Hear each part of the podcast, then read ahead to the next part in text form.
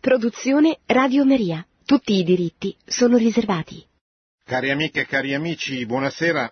Vorrei prendere spunto da alcune parole pronunciate da Papa Francesco durante il recentissimo viaggio in Georgia in Azerbaijan per eh, occupare questa serata. Intanto vorrei partire dal viaggio. Il viaggio avviene in due paesi che hanno caratteristiche diverse fra di loro. La Georgia è un paese ortodosso, un paese dove la grande maggioranza della popolazione è di religione cristiana ortodossa, è un paese cristiano da moltissimi secoli, fin eh, dai primissimi secoli dell'era cristiana, un paese che è stato evangelizzato da una donna, eh, Sant'Anino, Sant'Anino. Sant'Anino era una breviazione per eh, definire questa donna che si chiamava cristiana, che secondo alcune fonti era una schiava, una schiava venuta dall'Occidente e arrivata in, eh, in Georgia, dove con eh, le sue parole riuscì a convertire alla, alla fede cristiana la, la, regina della Georgia. E attraverso una serie di vicissitudini riuscì poi a convincere anche il re, il quale sempre racconta, raccontano alcune fonti, eh, invocò il, il Dio dei cristiani, il Dio di Sant'Anino, dopo che si era perduto in una notte durante una battuta di caccia dentro un bosco e riuscì improvvisamente, grazie a una luce che gli apparve, a ritrovare la via di casa. E così eh, riconobbe il Signore, riconobbe il Dio della, della, della, giovane schiava che aveva convertito anche eh, sua moglie. Secondo altre fonti non era una schiava, ma una donna dell'aristocrazia. Fatto sta che divenne l'evangelizzatrice, l'apostola di questa, di questa, di questa nazione, che ebbe un'altra donna, un'altra regina, regina, alcuni secoli successivi, Tamara, detta, chiamata Tamara, che eh, anche lei divenne santa e eh, contribuì a consolidare la presenza del cristianesimo in, eh, in, questa, in, questa, regione. Naturalmente poi sappiamo tutti le sofferenze che subì il popolo eh, georgiano dopo, soprattutto dopo la rivoluzione del 1917, dopo la rivoluzione comunista, il dominio comunista durante i lunghi anni, il lungo inverno dell'Unione Sovietica e poi i problemi successivi alla fine del comunismo, dopo il 1991, l'indipendenza, la, la guerra che la oppose eh, alla Russia e infine così un, uh, un, periodo come quello attuale dove c'è naturalmente uno sviluppo notevole con, uh, collegato con tutti i problemi relativi a quelle che, che investono quelle popolazioni che dopo eh, decenni di totalitarismo, di comunismo, di mancanza di indipendenza e di libertà hanno dovuto affrontare le sfide che eh, sfida, la sfida della libertà, la sfida del, della secolarizzazione anche del secolarismo, ma anche la possibilità di evangelizzare con una libertà che naturalmente all'interno del sistema sovietico era eh, impedita. In questo contesto la Georgia è un paese a maggioranza ortodossa dove però c'è una piccola minoranza eh, di cattolici, c'è una piccola chiesa cattolica molto apprezzata per eh, il bene che fa e per la testimonianza che dà. L'altro paese che il Papa ha visitato è l'Azerbaigian, un paese diversissimo dal punto di vista religioso, un paese a grande maggioranza musulmana dove c'è una piccolissima, una minima presenza eh, cattolica, problemi completamente diversi, segnati soprattutto da una guerra in corso contro l'Armenia, che, paese che il Papa aveva visitato pochi mesi fa, per eh, il possesso di una regione contesa fra gli azeri e gli armeni che è il Nagorno-Karabakh. Eh, questo per dire così che il Papa come un buon padre va a visitare tutti i suoi popoli, anche i più lontani, anche i più piccoli, i minimi, va a visitare queste piccole porzioni di Chiesa Cattolica, piccolissime nel caso dell'Azerbaigian, per invitarle al coraggio, al coraggio di andare avanti nella loro eh, testimonianza, una testimonianza certamente molto difficile in Azerbaigian per la presenza musulmana, difficile anche se per ragioni diverse in, in Georgia. Il Papa ha invitato a non fare nessuna forma di proselitismo nei confronti dei fratelli ortodossi, che sono persone che adorano lo stesso, nostro, lo stesso Dio dei cattolici, che riconoscono in Cristo la seconda persona della Santissima Trinità, che hanno delle differenze con noi relativamente, soprattutto relativamente al, al primato del vescovo di Roma.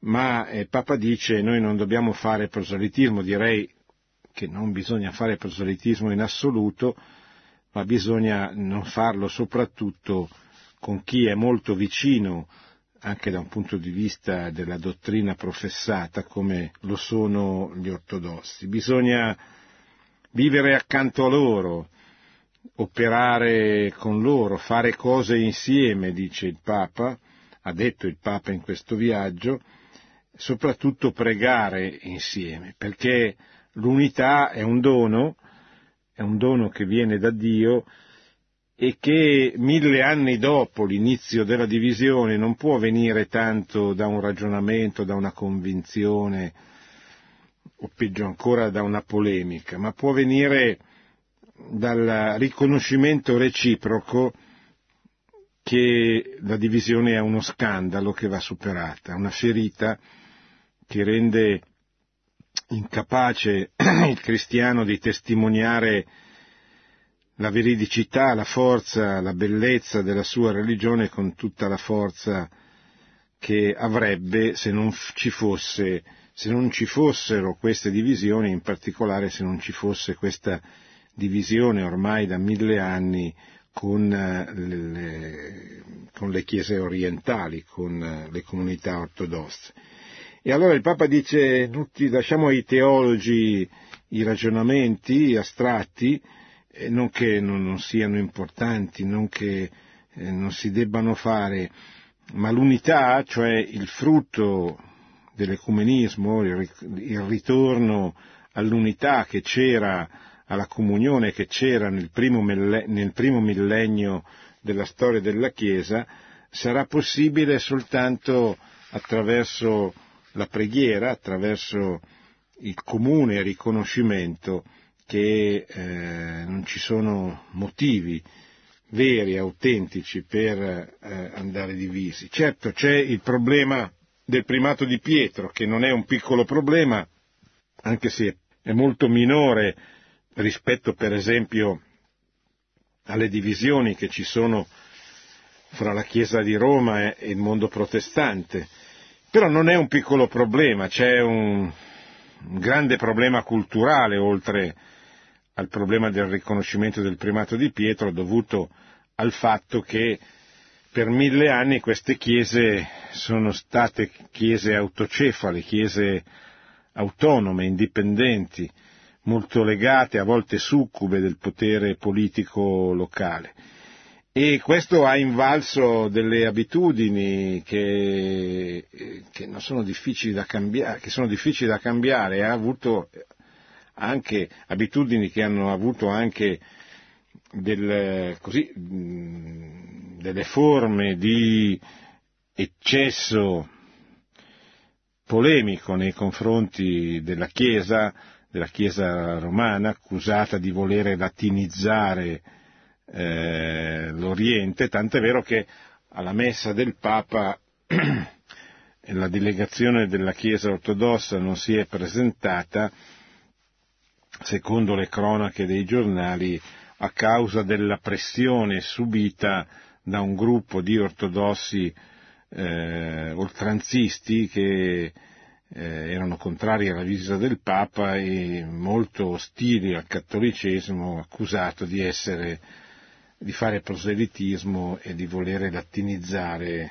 la Chiesa orientale. Noi sapete, voi sapete benissimo, soprattutto questi ultimi pontefici hanno così cercato in tutti i modi di mostrare che nessuno ha intenzione di latinizzare, che nessuno ha intenzione di togliere queste chiese dalla loro liturgia, dalle loro tradizioni, dalle loro consuetudini, che l'unità non prevede l'uniformità, che i cattolici orientali possono, anzi devono custodire la loro liturgia splendida, meravigliosa, tra l'altro, la liturgia di San Giovanni Crisostomo, la liturgia bizantina, che devono mantenere la loro teologia, la loro impostazione teologica, la loro spiritualità, che è certamente diversa, ma di una diversità che arricchisce la comune fede cattolica. Devono soltanto, come passo decisivo verso l'unità, riconoscere il primato del vescovo di Roma, un, prima, un primato che non significa togliere autonomia alle chiese. Noi viviamo nella chiesa ambrosiana, che è una chiesa in perfetta comunione con Roma, ma ha un suo rito, ha una sua peculiarità e questo può essere e può avvenire con tutte le chiese, in particolare con le chiese orientali. Ma in Georgia il Papa ha detto altre cose che poi ha ripreso sull'aereo durante il viaggio di ritorno. Ha detto delle cose che forse sono rimbombate più da noi che in Georgia stessa, delle cose che riguardano una problematica molto viva in questo momento storico, non solo in Italia, ma in tutti i paesi del mondo occidentale. Una problematica che ha a che fare con l'ideologia del gender, questa ideologia nata o meglio, nata prima, ma che si è cominciata a diffondere in Occidente intorno agli anni 50 del secolo scorso e che sostanzialmente afferma che non esiste una differenza naturale fra l'uomo e la donna, fra il maschio e la femmina, ma che eh, gli uomini le donne nascono con determinate caratteristiche, ma quello che conta è ciò che vogliono diventare, anche dal punto di vista sessuale.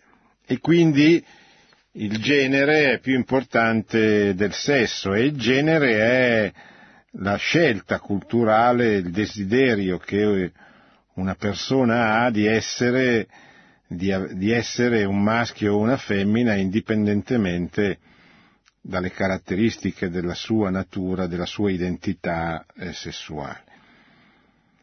Eh, Può apparire una cosa così un po' bislacca, ma in realtà questa ideologia proprio questo sostiene, prendendo un po' spunto dalla famosa frase di una delle principali femministe e madrine dell'ideologia del gender, anche se non la chiamavano certamente così allora. Eh, sto parlando di, di Simone de Beauvoir, la famosa femminista del 68, degli anni 70, la compagna, non compagna del famoso filosofo esistenzialista Jean-Paul Sartre, che fu uno dei principali, con lei, sostenitori della rivoluzione culturale e antropologica che scoppiò nel maggio del 1968 a Parigi e da lì dilagò in tutte le capitali del mondo occidentale fino ad arrivare nell'arco di un decennio a cambiare la cultura, la mentalità, soprattutto per quanto riguarda le convenzioni e i comportamenti sessuali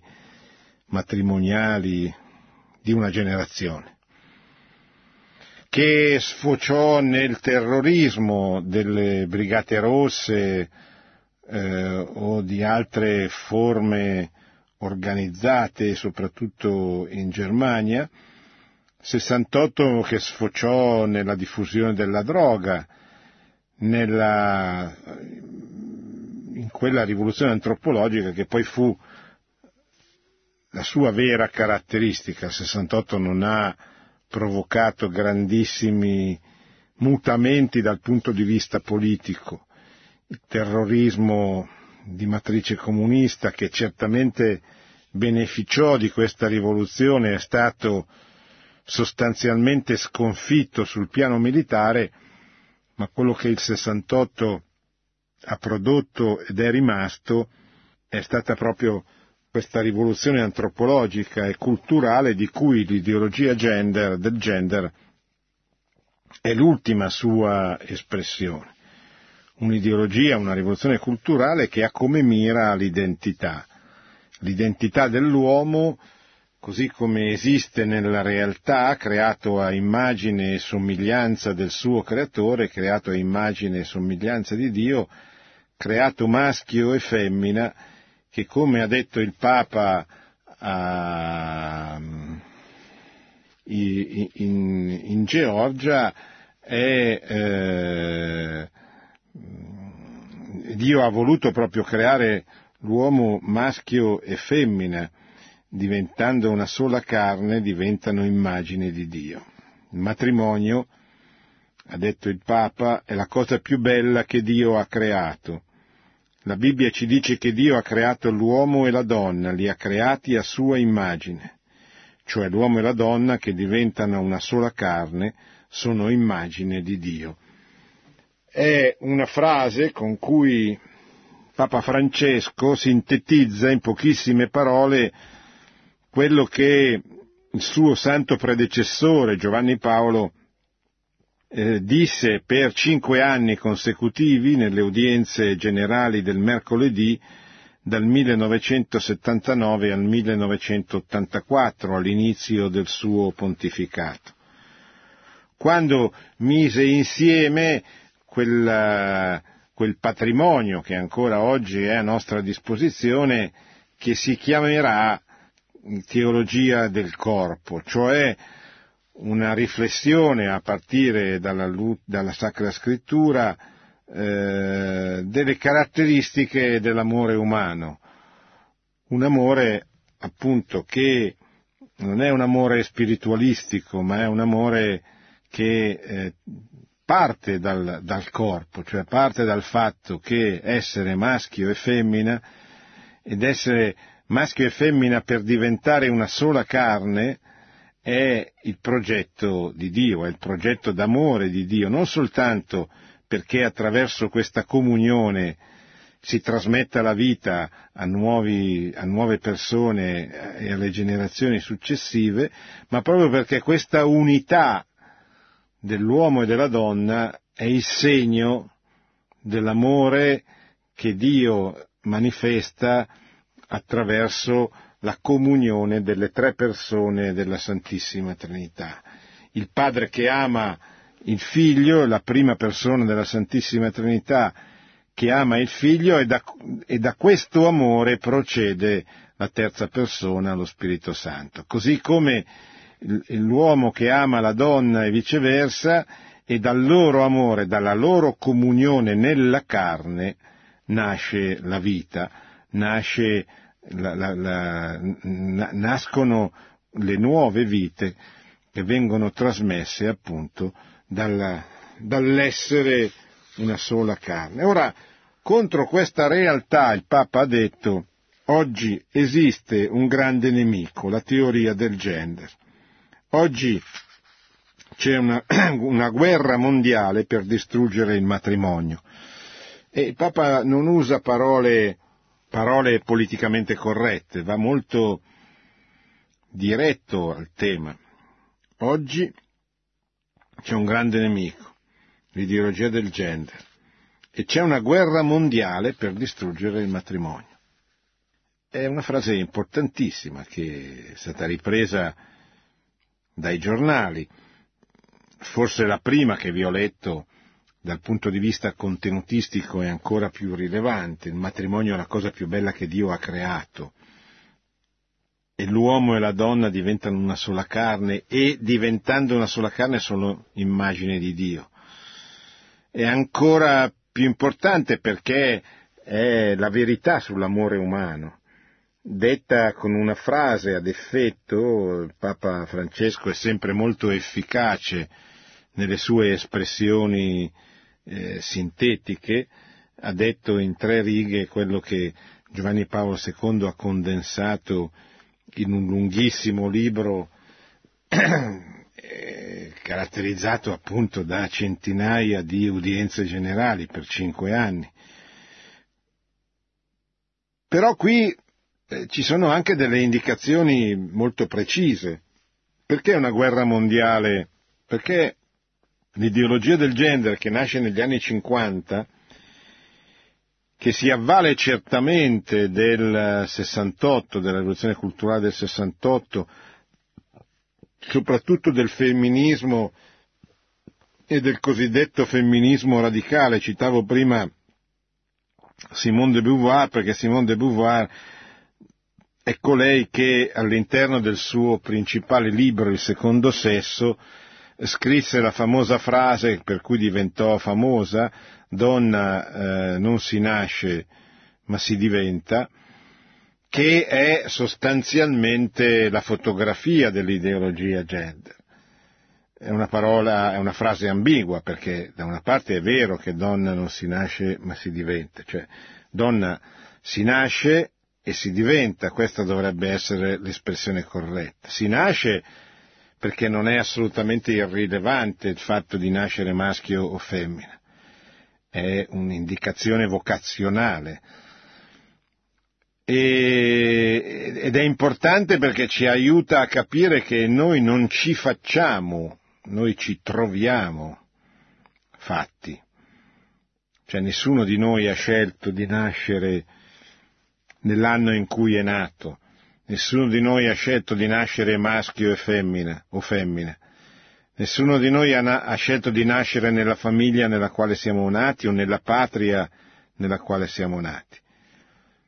Per cui pre- primo grande senso del limite che dobbiamo imparare, noi ci troviamo nella realtà, nell'esistenza. E quindi la prima cosa ragionevole che dobbiamo fare è accettarci, accettare le caratteristiche del nostro tempo, della nostra famiglia, del nostro corpo, della nostra intelligenza, i limiti, i doni e i limiti, tenendo presente che nessuno è privo di doni, nessuno è privo di talenti e ciascheduno ha dei doni e dei talenti che gli sono stati dati perché vengano fatti fruttare, cioè perché vengano spesi nella comunità, che vengano spesi nelle relazioni degli altri. Il Signore Gesù condanna l'uomo che va a sotterrare il talento che ha ricevuto, perché gli dice tu sai che Dio ti ha dato questo perché tu lo facessi fruttare, avresti potuto metterlo in banca e non hai voluto fare come quello di, che hanno fatto fruttare moltiplicando i talenti che avevano ricevuto. Sei un uomo malvagio, perché sei un uomo che non capisce che la vocazione principale dell'uomo è quella di darsi, di dare, di donare, di comunicare, di trasmettere, non quella di nascondere. E, e quindi eh, il Papa ha ricordato questa, questa verità. C'è una, una congiura mondiale, un complotto mondiale, una guerra mondiale contro il matrimonio, che certamente parte dagli anni 50, parte dal 68, che è una rivoluzione internazionale, soprattutto si concentra nelle capitali europee, nelle città universitarie eh, d'Europa. Ma poi conosce un momento di massima di diffusione con eh, le due conferenze internazionali organizzate dall'ONU al Cairo nel 1994 e a Pechino nel 1995 al Cairo nel 94 quando lo scopo era quello di far sì che tutti i governi accettassero il dogma del diritto di ogni donna alla salute riproduttiva, sostanzialmente del diritto di ogni donna a poter praticare legalmente l'aborto all'interno del suo paese, per affermare la proprietà del proprio corpo e la possibilità di farne qualsiasi cosa, quello che vuole, anche a costo di sacrificare la vita che porta sua, nel suo grembo. E poi l'anno successivo a Pechino, pochi anni dopo la strage di piazza Tiananmen, dove il regime comunista cinese aveva assassinato migliaia di studenti che chiedevano la stessa libertà che in quegli stessi anni veniva chiesta all'interno dell'impero sovietico e veniva accordata, ma non in Cina, e però Pechino diventa nel 1995, quindi sei anni dopo la caduta del muro di Berlino, quattro anni dopo la fine dell'Unione Sovietica, diventa la capitale del mondo con decine di migliaia di inviati, di giornalisti, di delegazioni, per discutere del tema della donna. Al termine di questa conferenza internazionale viene eh, firmata una piattaforma, una piattaforma che viene offerta ma in realtà imposta a tutti i governi, soprattutto a quelli in via di sviluppo, pena la fine degli aiuti economici, che impone l'agenda del gender, cioè impone che tutti gli stati, in tutti gli stati, a tutti i livelli scolastici, manageriali, dirigenziali, ma anche di, dei quadri, eccetera, dei dipendenti del settore pubblico venga in, vengano in qualche modo educati all'ideologia del gender, dalle scuole agli uffici pubblici, affinché si capisca che eh, l'uomo e la donna sono delle convenzioni che possono essere tranquillamente superate a prescindere dalla natura sessuale, dall'identità sessuale di ciascuno. E nel giro di questi anni una enorme campagna di stampa governativa, legislativa, ha coperto il mondo occidentale perché questa verità divenisse sempre più, eh, sostituisse sempre più il senso comune delle popolazioni. Questo spiega perché, per esempio, ci sono tutte queste campagne dei governi contro il bullismo, contro gli stereotipi di genere, a favore delle quote rosa, contro eh, ogni forma di discriminazione. In realtà sono tutte parole su cui sono tutti a parole d'accordo perché chi non è contro il bullismo. Ma sono parole che in realtà nascondono una volontà molto precisa che lucidamente viene perseguita dai governi, ma dietro ai governi da delle forze culturali, intellettuali molto precise, che hanno come obiettivo quello di eh, negare che l'uomo sia stato creato a immagine e somiglianza di Dio eh, di affermare che ogni uomo è quello che vuole diventare, un po' parafrasando la frase di Simone de Beauvoir. E questo che cosa significa? Significa che viene messa in discussione, questo lo capiamo immediatamente, l'autorità del creatore. Perché se Dio se io mi sento sbagliato perché mi sento prigioniero di un corpo che non corrisponde ai miei veri desideri nel campo sessuale, nel campo affettivo, chi ha sbagliato? E chi mi ha fatto creare, chi mi ha fatto nascere così?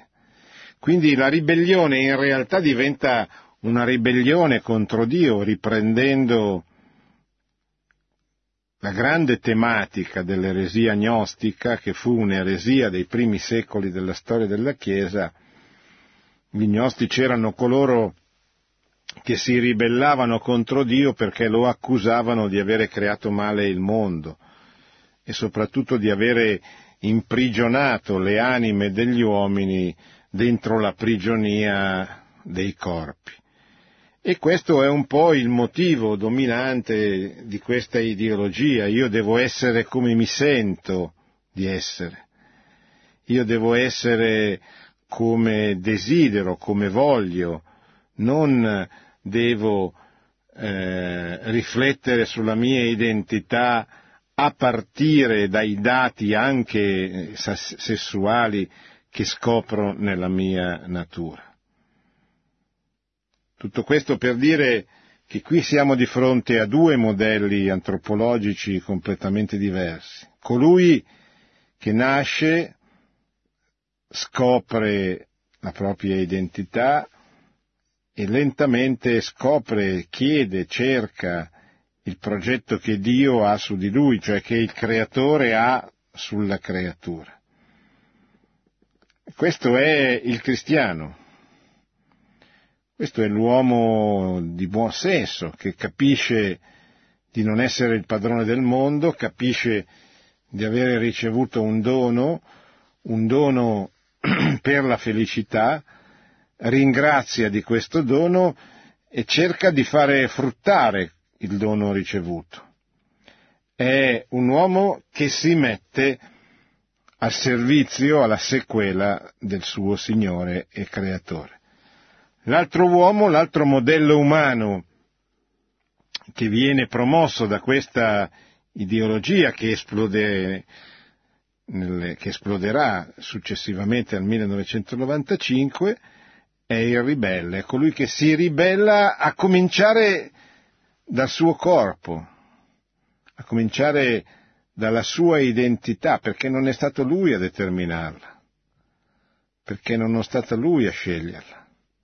Voi capite che coloro che si fanno cambiare di sesso, coloro che rifiutano la propria identità originaria, certamente di solito hanno patito eh, degli abusi, hanno patito delle sofferenze, hanno avuto dei grandi problemi in età adolescenziale, eccetera. Ma in realtà loro, o soprattutto chi li eh, li utilizza, mm, sottolinea questo aspetto qui, cioè io sono padrone o padrona del mio corpo, della mia identità, la uso, la gioco come mi va, quando mi va e quanto mi va. Cioè posso, e qui siamo agli estremi dell'ideologia gender, a quella che si chiama la teoria queer, cioè il, il, sempre, il sempre in ribellione, io posso essere con un'identità un giorno e con la, la, un'altra identità il giorno successivo, perché non c'è nulla di stabile, non c'è nulla di definitivo. Tutto è liquido e tutto è in, contes- in costante cambiamento. Anche i miei desideri e quindi anche la mia identità sessuale originaria che non esiste, perché esiste soltanto ciò che io desidero che esista. Ecco, questo è il giro mentale completamente opposto ed estraneo a ciò che il cristianesimo ha sempre insegnato, cioè a riconoscere il dito di Dio nella creazione, nella mia creazione, ad amare il contesto nel quale Dio mi ha fatto nascere, a cominciare dai miei genitori, dai miei fratelli, dal mio tempo. Amare non significa non vedere i difetti dei miei genitori, gli errori del proprio tempo e cercare di cambiarli, ma amandoli, riconoscendo e ringraziando Dio perché se ci ha messo in, questa, in questo contesto è perché la nostra santificazione è più facile che avvenga in questo contesto. Bisogna imparare ad avere fiducia in Dio, questa è una delle caratteristiche della fede. Bisogna imparare ad, ad abbandonarsi al suo amore, che è salvifico, perché Dio vuole la nostra salvezza, Dio vuole la nostra felicità. Ecco, il Papa ha ricordato questo, ha ricordato che questo sbaglio della mente umana, come l'ha definito, espressione di una colonizzazione ideologica dalla quale bisogna difendersi, deve essere combattuto. Oggi ci sono colonizzazioni ideologiche che distruggono, ma non si distrugge con le armi, si distrugge con le idee. Pertanto bisogna difendersi dalle colonizzazioni ideologiche.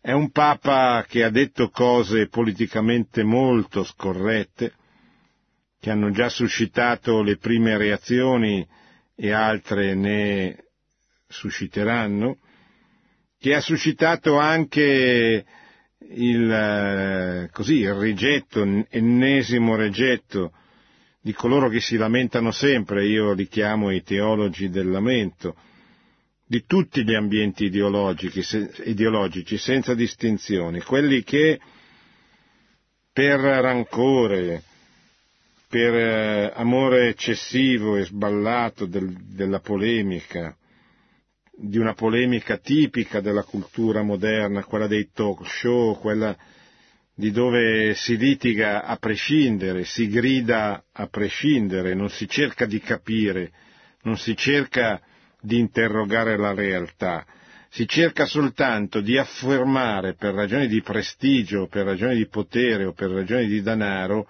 il proprio ego, e lo si cerca di fare gridando di più, alzando la voce ancora di più, non cercando di fare dei ragionamenti. E questa gente c'è, questa gente anche adesso che il Papa ha parlato contro l'ideologia del gender, troverà il modo per dire che non ha fatto tutto quello che doveva fare, che non ha detto tutto quello che doveva dire, insomma, troverà il modo per manifestare il proprio dissenso e la propria rancorosa posizione di ostilità nei confronti di questo Papa.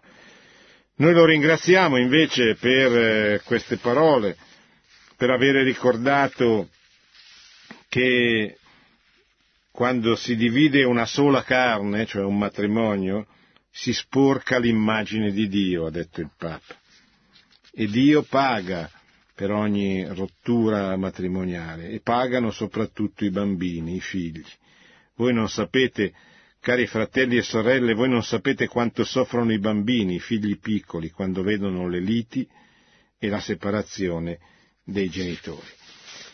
Bene, ci fermiamo, speriamo che eh, ci possano essere delle domande che mi permettano poi di approfondire ulteriormente il eh, contenuto di queste parole pronunciate durante il viaggio in Georgia e in Azerbaigian di Papa Francesco.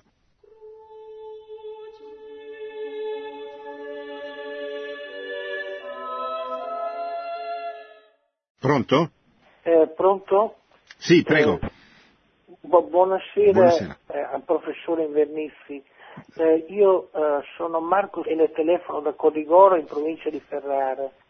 Sì, buonasera. E, e- e anzitutto ecco, eh, le faccio i complimenti per la trasmissione che seguo sempre, eh, non, non soffrendo di insonnia ma l'ascolto apposta perché mi interessa.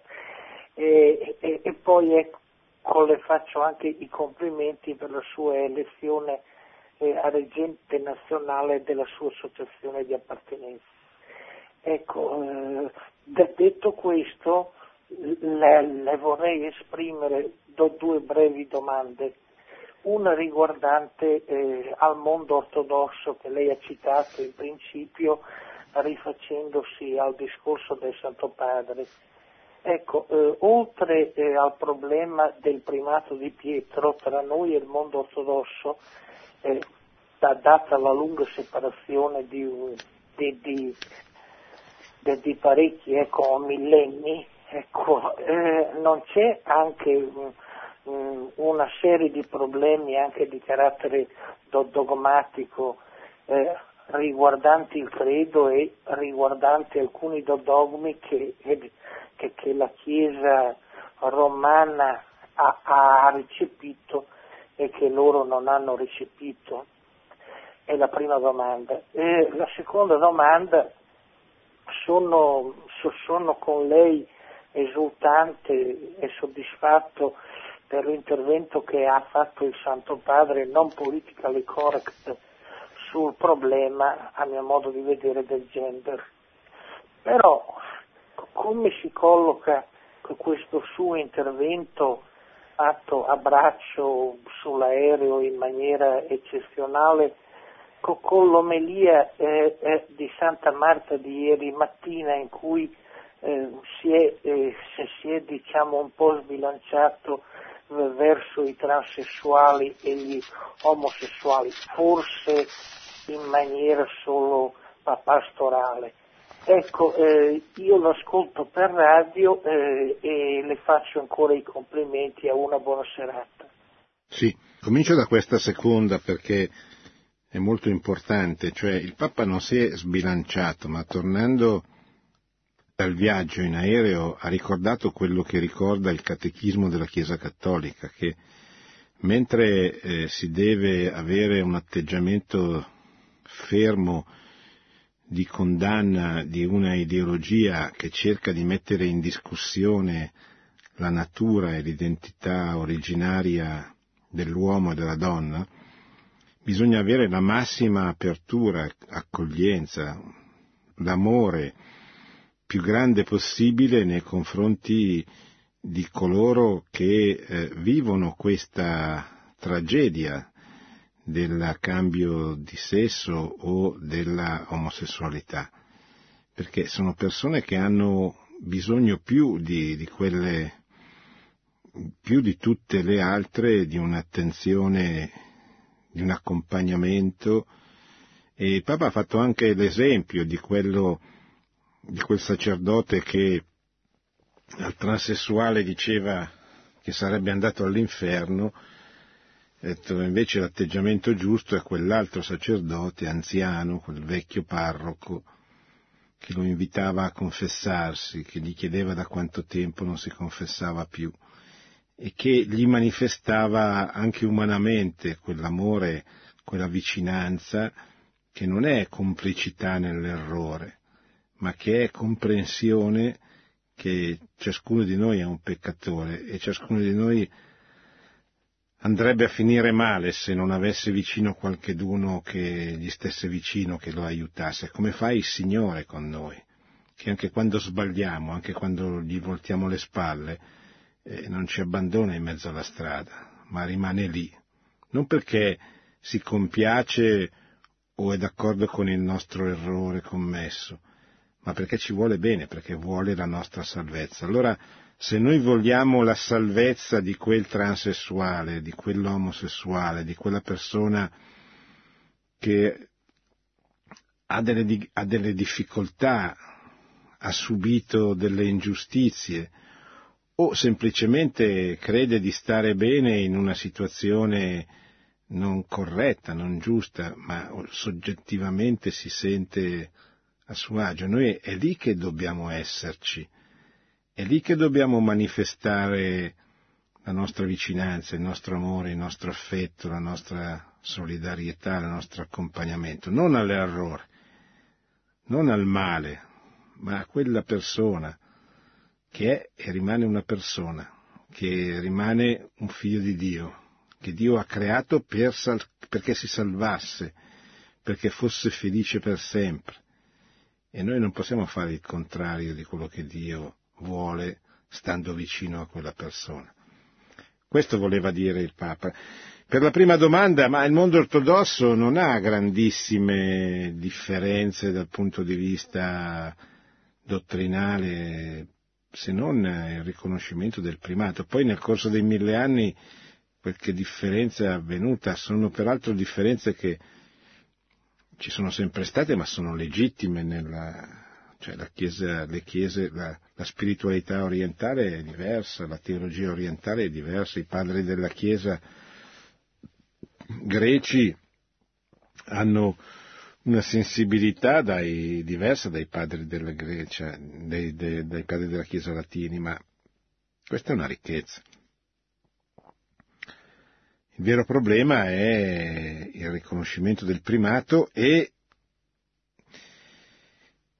e mille anni di lontananza eh, che anche dal punto di vista politico, culturale hanno lasciato un segno, per esempio l'abitudine di una Chiesa autocefala di così, collegarsi con eh, il proprio potere politico che ha creato delle situazioni oggettivamente difficili da sciogliere, ma non sono, i problemi non sono di carattere teologico.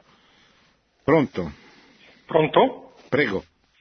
Sì, buonasera dottore Buonasera. sono Marco da Roma. Sì, buonasera Marco. Ma intanto volevo, ecco, ovviamente sottolineare che probabilmente molti di coloro che dicono di approvare il Papa quando parla di migranti o di ambiente eh, avranno maggiori difficoltà con queste parole a testimoniare quanta fatica si fa a, a, comprendere la profonda unitarietà del cristianesimo che non può essere diviso a fettine, così come non si può dividere il pontificato come istituzione tra un papa e l'altro, per cui vedere una qualsiasi contrapposizione, ad esempio, tra Benedetto XVI e, e, e l'attuale pontefice sarebbe assolutamente errato. Il punto è che molti accomodano oh, il Papa, insomma, a seconda del proprio punto di vista come meglio conviene, ma il, questo Papa non è persona da farsi manipolare. Io però volevo anche chiederle eh, se ehm, il relativismo che ancora eh, domina così tanto non è eh, dannoso non solo per eh, diciamo, i non nati, per i bambini, pensiamo al caso dell'eutanasia in Belgio, per i minori, ma è anche dannoso per la democrazia.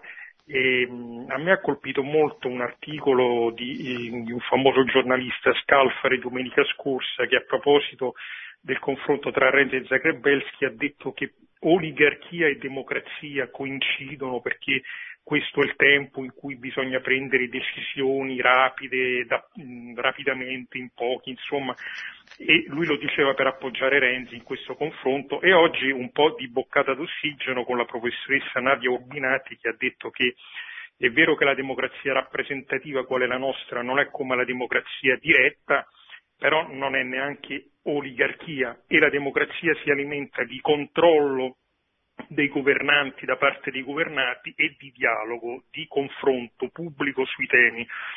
E, la nostra epoca di relativismo è solo apparentemente un'epoca di democrazia, perché è un'epoca di fuga dal confronto, cioè qualsiasi persona eh, su Facebook, nei social media dica che il matrimonio gay è giusto, che eh, l'utero in affitto è giusto, lo fa non in virtù di un confronto o di un dialogo, ma l'individualismo sfrenato è chiudersi in se stessi, per cui ecco la verità è sempre relazionale. D'altra parte, e chiudo, oh, l'onda lunga del 68 ha portato cosa in termini di potere dello Stato? A stati che praticamente possono fallire, sono dominati dal mercato, a, al populismo. Quindi ecco, volevo chiederle se anche nell'ambito della sua associazione o, o anche in documenti ufficiali della Chiesa si evidenzia questo, questo grande pericolo che il relativismo e la negazione della verità comporta anche proprio per la democrazia, per la, tenuta, per la tenuta della società e delle sue istituzioni. Grazie. Beh, dunque la domanda è complessa, ma poi si può risolvere con una risposta semplice, cioè oggi possiamo dire che coloro che hanno tentato e in gran parte messo a soqquadro la casa comune che hanno fatto la rivoluzione antropologica e culturale del 68 eh, si rendono conto che hanno smantellato tutto, in modo particolare hanno smantellato il principio di autorità nella famiglia, nella scuola, nella vita sociale. E oggi si, pro, si, si, si trovano in qualche modo privi di quel potere di cui avrebbero bisogno per consolidare eh, il loro controllo su una società eh, che rischia di implodere, di impazzire, di, eh, mani- e che manifesta come può il proprio dissenso o non andando a votare o votando per il movimento dei 5 Stelle, cioè votan- o votando per così uno strano comico che fa ridere, però non si sa bene che cosa voglia dal punto di vista politico se non eh, reclamare ambiguamente, tra l'altro, come faceva, mi, faceva, mi ricordava così, la pretesa eh, ehm, pulizia morale di, di Robespierre che poi mandava in nome della pulizia morale mandava le persone a morire sulla ghigliottina a gruppi. E, eh, allora queste persone che hanno contribuito e non si accorgono del male prodotto con eh, quella rivoluzione culturale che parte nel 68 e arriva a scardinare non solo la vita quotidiana, la vita delle famiglie, ma la vita degli stati. Il, 60, il 1989 è la fine del, della la caduta del muro di Berlino, ma è anche, eh, come dire così, lo, lo, lo, lo spappolamento dei, delle autorità degli stati nazionali. Oggi sono preoccupate queste classi dirigenti, sono preoccupate perché non hanno più potere, il potere sfugge loro e si capisce che non hanno più consenso perché non vanno più a votare le persone oppure votano per, per personaggi strani, anomali, no? votano per i populisti, ma chi sono i populisti? I populisti sono quelli che pur magari avendo delle idee sbagliate su tante cose, ma sono quelli che non sono d'accordo con, con i potenti di oggi, no? eh, a prescindere dalle, dalle, idee che possono essere, anzi in, quest, in, alcuni casi sono veramente sbagliate, però, eh, ma perché sono giuste le, le idee dei, dei nostri governanti? Ecco, allora questi governanti sono preoccupati, Eugenio Scalfari è, è preoccupato, eh, è preoccupato perché i governi domani potrebbero rischiare di non poter governare. E allora viene messa in atto questa, questa macchina che sta dietro concretamente al referendum del prossimo 4 dicembre che vuole votare una riforma che darebbe ancora più potere alle classi politiche al potere, al governo in modo particolare. È una riforma pericolosa per la democrazia, questa della nostra Costituzione, è una riforma pericolosa per le libertà dei popoli, dei corpi intermedi soprattutto, e in modo particolare per il primo dei corpi intermedi, la famiglia, che come ha detto il nostro Presidente del Consiglio, deve essere disintermediata. I corpi intermedi devono essere disintermediati. Ora, secondo la dottrina sociale della Chiesa, i corpi intermedi, cioè tutte quelle forme di organizzazione delle persone fra il singolo individuo e lo Stato, sono la garanzia dell'esistenza di una società libera, libera dalle influenze dei poteri più, più, più forti, più, più, alti, eccetera. E i corpi intermedi sono alla famiglia anzitutto, ma poi gli ordini professionali, i sindacati, gli stessi partiti, cioè tutte quelle forme organizzate con cui i cittadini si mettono d'accordo per perseguire degli obiettivi o di natura economica o di natura professionale, sportiva, culturale, ricreativa, eccetera, eccetera. Allora, chi vuole difendere veramente questi corpi intermedi e la loro libertà deve opporsi a questa, a questa riforma, deve opporsi a questi poteri che dopo aver fatto la rivoluzione che ha distrutto l'autorità dei padri, l'autorità nella vita sociale, nella scuola, nell'università, adesso vorrebbe riprendersi un po' di potere per, per poter governare meglio, per poter come dire, cambiare ancora di più la società grazie al potere dei governi e degli stati. Pronto? Pronto, buonasera professore. Buonasera. Sono Fabio da Roma. Sì, buonasera Fabio. Mi, no, eh, mi ha anticipato, credo, la domanda che volevo porle con questa esordiente insomma, argomentazione che mi ha dato adesso, però eh, voglio essere breve e conciso e quindi voglio porle ugualmente la domanda. Secondo lei, anche se ha articolato e argomentato molto bene la questione del gender, secondo lei, e questa è la mia domanda, non sia um, la tomba del cristianesimo eh, la comunicazione, la tecnologia e il progresso che sta portando a un'esasperazione della nostra fede? Questa era la mia domanda, ma credo che mi abbia risposto con questa eh, sua esaudiente riflessione che cosa. Cosa vuol dire esasperazione della nostra fede? Non ho capito. Eh, no, nel senso eh, la comunicazione, la tecnologia e il progresso sì. che abbia portato a, secondo me, a, a una a, a, non capire più i, i veri valori, i concetti ah, de, sì, fondamentali sì. De, della nostra fede, del cristianesimo. Siccome lei ha articolato, io ho sentito inizialmente tutto quello che insomma, ha argomentato sulla questione del gender, io credo, e, e chiudo poi e do spazio a altri, ehm, altre persone che vogliono insomma, argomentare su questo discorso, che credo che il progresso sia la tomba del cristianesimo. Vorrei da lei sì. un, una sensazione, una riflessione. Grazie. Buonasera. Sì. Beh, intanto bisogna chiarire cos'è il progresso, perché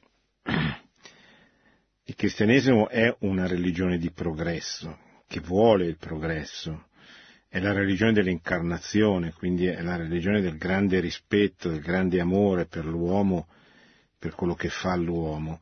Il cristianesimo dove è attecchito, dove è diventato cultura, dove ha costruito una civiltà, ha prodotto il progresso anche materiale, lo spiegava bene Benedetto XVI a, a, durante il viaggio in, a, quando parlò a Parigi, disse, parlando del, del, dei, dei, monaci, del lavoro dei monaci, della civiltà cristiana da, fondata dai monaci, disse i monaci cercando Dio hanno scoperto il formaggio, hanno scoperto la ricetta per fare il vino, la birra, Noi oggi le cose più buone le, le comperiamo nei monasteri perché lì, eh, cercando Dio, cercando la verità, non cercando il successo, non cercando di contraffare il mercato, non cercando di vendere di più, eh, non cercando di contraffare i prodotti per renderli più appetibili,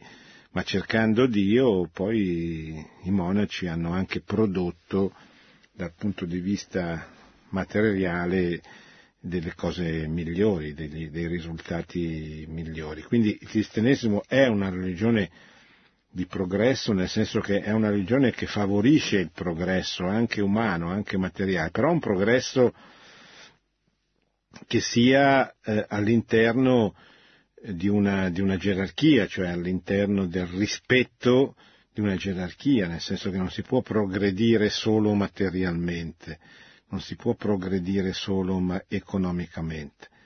Il progresso presuppone anche un progresso culturale, intellettuale, spirituale e il male del nostro tempo è che il progresso viene concepito soltanto dal punto di vista economico, finanziario, materiale, materialistico direi. E questo non solo non è il progresso giusto, cioè completo, ma è un progresso che danneggia il progresso stesso, perché fa diventare le persone, come avviene dentro il contesto della società eh, consumistica, sempre più esasperate e quindi, e quindi, anche sempre più lontane dal vero, lontane dal, dal, dal giusto, dalla giustizia. Pronto? Pronto, buonasera professore. Buonasera. Sono Giuseppe da Vicenza. Sì. E io la seguo da moltissimo tempo e ho notato che da vario tempo sta sottolineando la gravissima portata culturale dell'ideologia gender e senza dubbio la comparsa di queste tesi assurde rappresenta l'ideologia più devastante comparsa dalla creazione dell'uomo ad oggi. Allora mi chiedo, rifacendomi a Marco 13.5 e 13.21, 23, in cui si parla di pseudocristi, o al profeta Daniele 9.27, 11.36, laddove si parla di abominazione desolante a proposito della profanazione del Tempio nel 168 a.C., o la lettera di San Paolo ai Tessalonicesi 1.13, in cui si parla dell'empio che verrà con ogni sorta di segni e prodigi menzogneri, ripensando tutto questo, mi chiedo se non, siano, se non, siamo in presenza, con questa teoria del gender, dei segni precursori della venuta dell'anticristo. La ringrazio e l'ascolto per radio.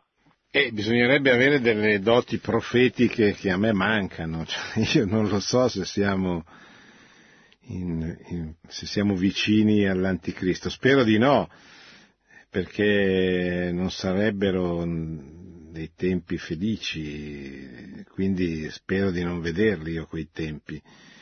Eh, però sinceramente non so come risponderle, nel senso che non ho, non, è, non ho queste capacità profetiche che peraltro credo che siano difficili. Mi pare che prima del tempo dell'anticristo però debba venire il tempo di Maria, Così la Madonna ha promesso a Fatima il, suo, la, il trionfo del suo cuore immacolato prima dell'anticristo, cioè prima della fine dei tempi. Quindi un regno, un'epoca dominata, diciamo così, dalla presenza di Maria, dalla, dalla conversione, dal riconoscimento della sua regalità, del suo essere la regina degli uomini e del mondo. E credo che questo tempo debba venire e come verrà, non lo so, cioè verrà sicuramente attraverso la nostra conversione, attraverso il lavoro apostolico, missionario di quelle minoranze creative di cui ha parlato spesso Benedetto XVI che potrebbero così operare domani il miracolo di favorire la conversione di, di popoli, di nazioni. Vedremo, preghiamo e stiamo svegli, allerta, come, come ci chiede il Vangelo. Pronto? Eh, buonasera professore, sono Buonasera. Caterina e chiamo dalla provincia di Roma. Volevo soltanto dire questo, come ha detto il precedente ascoltatore, che nel Nuovo Testamento si dice che proibiranno il matrimonio. Sì. Ecco, solo questo volevo dire. Sì, beh, questo odio nei confronti del matrimonio è un odio nei confronti della generazione, un odio gnostico.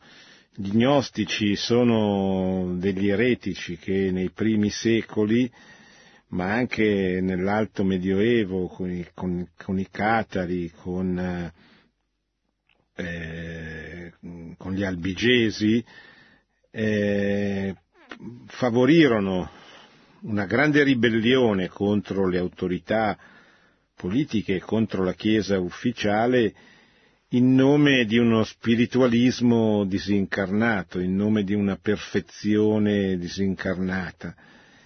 E la loro idea o la loro ideologia di fondo era che l'uomo è un corpo, è, un- è un'anima, è uno spirito imprigionato in un corpo che deve essere liberato dal, dal corpo stesso. E allora, eh, allora l'uomo deve, non deve usare eh, il suo corpo per riprodursi e da qui eh, questa avversione nei confronti del, del matrimonio. Nell'onosticismo c'è un'avversione nei confronti della materia perché si ritiene che Dio abbia creato male l'uomo, abbia sbagliato a crearlo.